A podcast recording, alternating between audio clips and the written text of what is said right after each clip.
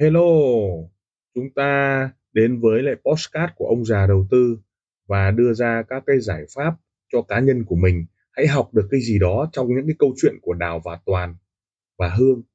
Hãy chọn lựa cho mình cái tư duy an toàn, tư duy đội nhóm, tư duy bảo vệ tài khoản cho mình hay là một chiến lược giao dịch cho mình. Chúng ta hãy cảm nhận rồi học hỏi từ đó để chúng ta có một cái tư duy cho an toàn nhé.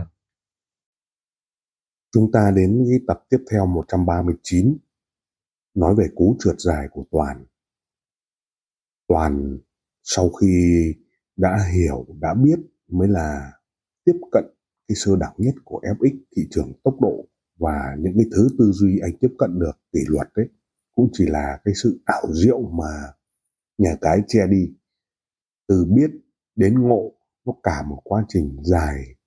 Biết ở những sự sơ đẳng của phân tích kỹ thuật, của nhìn vào những cái điều mà chúng ta thấy được cái sự tiếp cận nó không có đúng, nó không có thật. Nhưng sau khi đến ngộ rồi, anh bắt đầu mới hiểu sâu được cái cách để vã thị trường, tiếp cận với thị trường. Cho đến một ngày khi biết, khi ngộ, nhưng anh ta không biết buông, không biết bỏ và cứ bám chấp vào những gì gọi là tồn tại trong quá khứ, ăn sâu vào não. Cho nên nó tạo ra một cú trượt dài. Hoàn toàn từ cảnh biết đến ngộ, nó lại trở về trạng thái biết như ban đầu. Sự ân hận có trong thị trường. Ở các cái tập trước chúng ta đã nhìn thấy cái sự tiếp cận thông qua cái việc tôn giáo đó. Cho nên tiếp cận tôn giáo nó không phải là cái gì đó nó ghê gớm cả. Nó phải à, à, nghiêng mình hay à, cái gì đó nó ghê ghê gớm, kinh khủng. Thực ra tiếp cận tôn giáo là một cái hạ mình, cái phá tôi mà Đạo Phật có nói rất nhiều đấy. Buông bỏ sống phá tôi, sống không phải để ý đến mình. Mọi cái chúng ta đều hạ thấp xuống. Ý và niệm, tất cả những yếu tố đó mà chúng ta hay tiếp cận ở góc nhìn tâm linh ấy. Nhưng chúng ta bê vào bài shell, bê vào những cái gì đó. Và từ Kinh Thánh, từ Thiên Chúa, từ Ngài, từ Mister Thị Trường ấy, cho chúng ta biết là cơ hội được mở rộng vào các khung giờ chẵn. Từ những cái việc đó chúng ta biết được là cái giá trị tinh thần của chúng ta ấy, nó nằm ở kiểm soát nồng độ dopamine cũng do là Ngài ban ấy. Cấp cao nhất là Ngài ban, biết và ngộ. Biết và ngộ, nhưng mà đến cao cấp nữa là như nó là đấy. Sau khi như nó là rồi chúng ta an trú trong hiện tại ấy. Và tất cả những cái điều ấy trên rồi nếu chúng ta bị phá vỡ nữa, chúng ta giao khó khăn cho Ngài, Ngài ban. Thay vì cái tiếp cận cái việc là chúng ta giãy giụa trong cái khó khăn mà Ngài tạo cho ta, chúng ta đón nhận cái sự khó khăn đó, thì cái cú trượt dài đó, Toàn dần dần đã hiểu được là giao khó khăn cho Ngài. Nhưng trước khi anh hiểu được điều đó, anh bị trượt dài bởi Mister Thị Trường. Mister Thị Trường có những lúc rất đúng về nếu đánh bắt đáy bắt đỉnh ở rờ ét i, nó rất đúng. Có những lúc chúng ta thấy kỳ sideways, chúng ta cứ thấy nó xuống, chúng ta mua nó lại lên, ăn.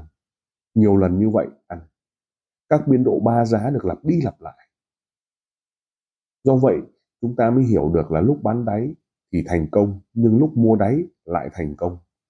Cho nên nhiều người tiêu diệt cái tư duy là gồng lỗ, đúng không? Nhưng lúc gồng lỗ ta thành công cơ mà. Có những người tiêu diệt cái tư duy bán đỉnh, à, mua đáy bán đỉnh, tiêu diệt cái tư duy đó. Nhưng có những lúc vậy, có những người tư duy tiêu diệt cái bán đỉnh, mua đáy hay là mua đỉnh, bán đáy. Người ta tiêu diệt các tư duy đó mà người ta không bao giờ mở mắt ra để nương tựa vào các yếu tố, nương vào cảnh. Cảnh này là đáy là sẽ lên, cảnh này là đáy là xuống tiếp. Tức là xung lực của nến. Vậy cú trượt dài ở đây là gì ạ? Là không phân biệt được biên độ, không phân biệt được cái cảnh mà sự tiếp diễn nó có thể xảy ra. Vậy thì cú trượt dài chủ yếu chúng ta nhìn nhận ở cái khía cạnh là nó không đổi cảnh. Hoặc chúng ta nhìn thấy nó đổi cảnh quá nhanh. Nếu trong trường hợp chúng ta tiếp cận ở cái khung biên độ ba giá, chúng ta sẽ thấy được là kỳ sideways nó liên tục. Nếu chúng ta tiếp cận ở các cái khung bốn giá, chúng ta sẽ thấy tiếp tục. Cho nên nếu trong trường hợp chúng ta xác định điểm và phân biệt cơ hội nhiều quá, mà nó cứ loanh quanh nó chạy như thế, do vậy chúng ta sẽ tạo ra một cú trượt dài. Bản chất thị trường vô kỷ luật. Nhưng lúc nào nó phá kỷ luật chúng ta phải phát hiện ra. Ví dụ trong phiên Á, các cây nến nhỏ li ti, chúng ta biết được là biên độ của nó trong vòng sáu giá. chúng ta ở trạng thái mua thấp bán cao trong vòng sáu giá biên độ. Nhưng khi nó bùng nổ, chúng ta biết cảnh chúng ta đã bị thoát, không còn ở trạng thái bùng nổ nữa, và ăn sâu ở trạng thái sideways trong biên độ hẹp. Nhưng nếu trong trường hợp chúng ta tiếp tục tìm điểm bùng nổ và bịa ra điểm bùng nổ, cũng như là suốt ngày phán đoán ra điểm bùng nổ, chắc chắn chúng ta sẽ tạo ra một cú trượt dài. Vậy cú trượt dài là một khái niệm.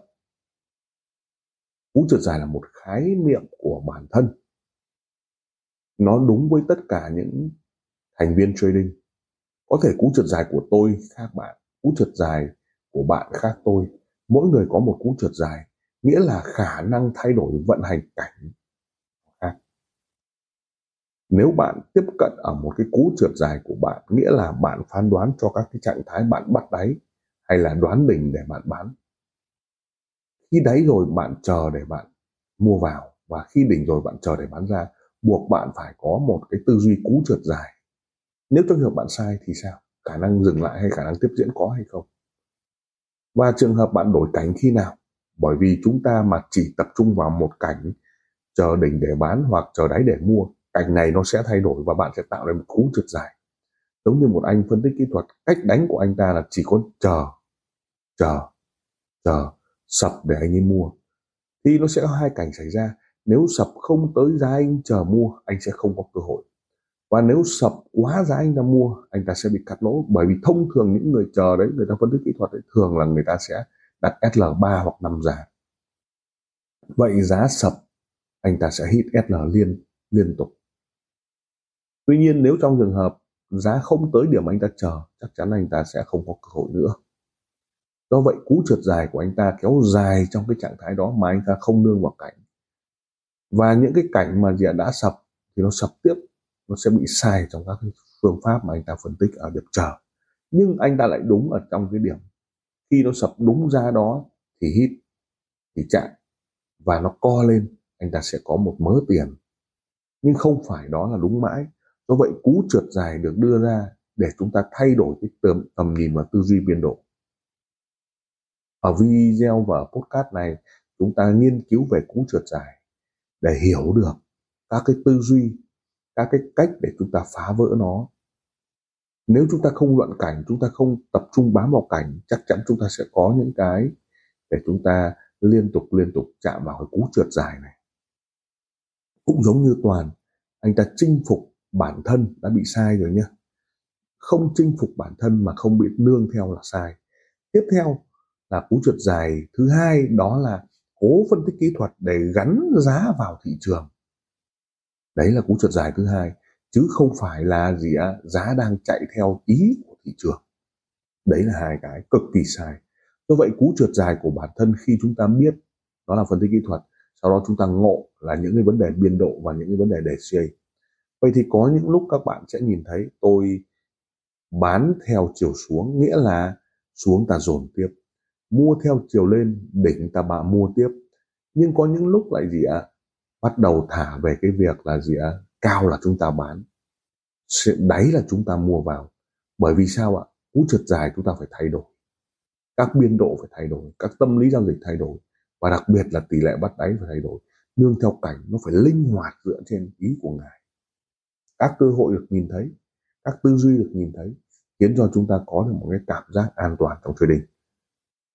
Từ đó, chúng ta phân tích cú trượt dài của chúng ta thông qua các hành vi tâm lý. Và lấy ví dụ Toàn làm một cái ví dụ điển hình. Anh ta trượt dài ở trạng thái phân tích kỹ thuật. Sau đó anh ta trượt dài ở tính chứng minh bản thân là tốt, là giỏi, là siêu nhiên. Đó là hai cú trượt dài khủng khiếp của một cá nhân trading. Vậy áp dụng vào đạo Phật, chúng ta mà buông bỏ mà không tập trung vào an trú trong thời điểm hiện tại là chúng ta cũng bị cú trượt dài thứ hai. Nếu ta tập trung vào kinh thánh, tôn trọng tiền bạc, tôn trọng về cơ hội, tìm ra các điểm bùng nổ mà chúng ta phá vỡ nó, cũng bị cú trượt dài thứ, thứ tư. Từ đó chúng ta nhìn nhận là cái nương theo cảnh, biết được, tiết chế. Vậy bản chất đó là gì? Đó là margin và kiểm soát nồng độ dopamine. Và kiểm soát nồng độ dopamine giúp ta không sợ hãi, mà không sợ hãi thì sao? Thì sẽ có sự tỉnh táo trong việc nhận biết. Do đó nó sẽ giúp cho chúng ta cảm nhận được thị trường thật tốt hơn. Và từ cái podcast này chúng ta bắt đầu luận ra để hiểu được bản thân cá nhân của chúng ta như thế nào, chúng ta sẽ có được cái sự thành công. Lời cảm ơn. Team ông già đầu tư xin được cảm ơn các bạn đã chú ý lắng nghe podcast, đặc biệt là chúng ta welcome những đội nhóm à, làm lợi và giá trị cho khách hàng. Đừng ngần ngại liên lạc với các nền tảng mạng xã hội với thương hiệu ông già đầu tư. Xin cảm ơn và xin hẹn gặp lại ở các tập tiếp theo, các góc nhìn, các góc nhìn.